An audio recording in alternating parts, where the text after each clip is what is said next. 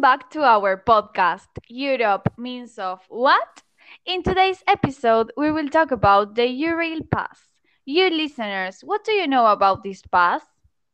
Well, it's a pass system that helps to move around Europe in an efficient way by train. Tell us a little bit about it, Jose.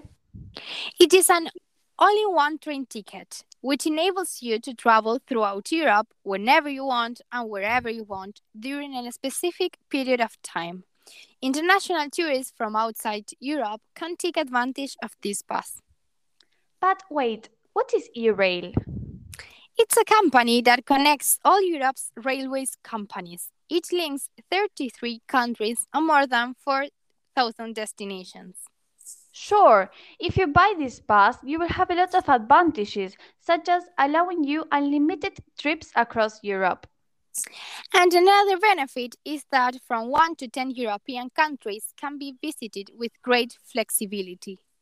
Moreover, tourists save a large amount of money, obviously, compared to point to point train tickets if they travel more than once by train in Europe. Furthermore, it gives you a lot of discounts depending on the passenger's age. And what if I change my plans or I miss a train? Oh, don't worry, you can take the next one. On the other hand, there are two types of passes. Global Pass that gives you the possibility to travel to more than a country, and One Country Pass that allows you to move freely around a country. And don't forget that both can be either consecutive passes, which means all the days you travel by train, or flexible passes. There is that you can skip days. I've heard that this pass has two different classes. Am I right? Yes, you're totally right. Trains have first and second class, but they are pretty similar. A difference could be that in first class you have an additional service.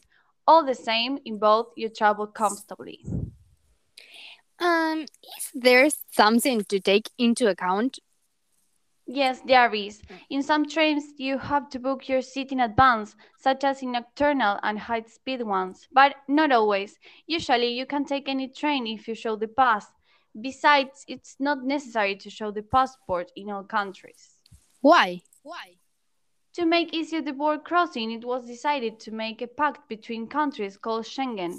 In other words, there is no internal border control. That's fantastic. I just remember that the day starts counting from the first trip that is made. The days are counted, not the times we travel during the day. And what was that about age discounts? Well, the most important thing is that children from 4 to 11 years old travel for free, but they need the child pass and a person who has an adult pass. Otherwise, they cannot travel. An important fact is that there is a discount if you travel in groups of two to five people. It's called Saver. The only condition is that you have to do all the trips together. Oh, a good fact to take into account. Well, join us to find more information about this topic. Thanks for listening to us. We hope you enjoyed. Leave a comment below and let us know what you think about this pass. See you again in the next episode, guys.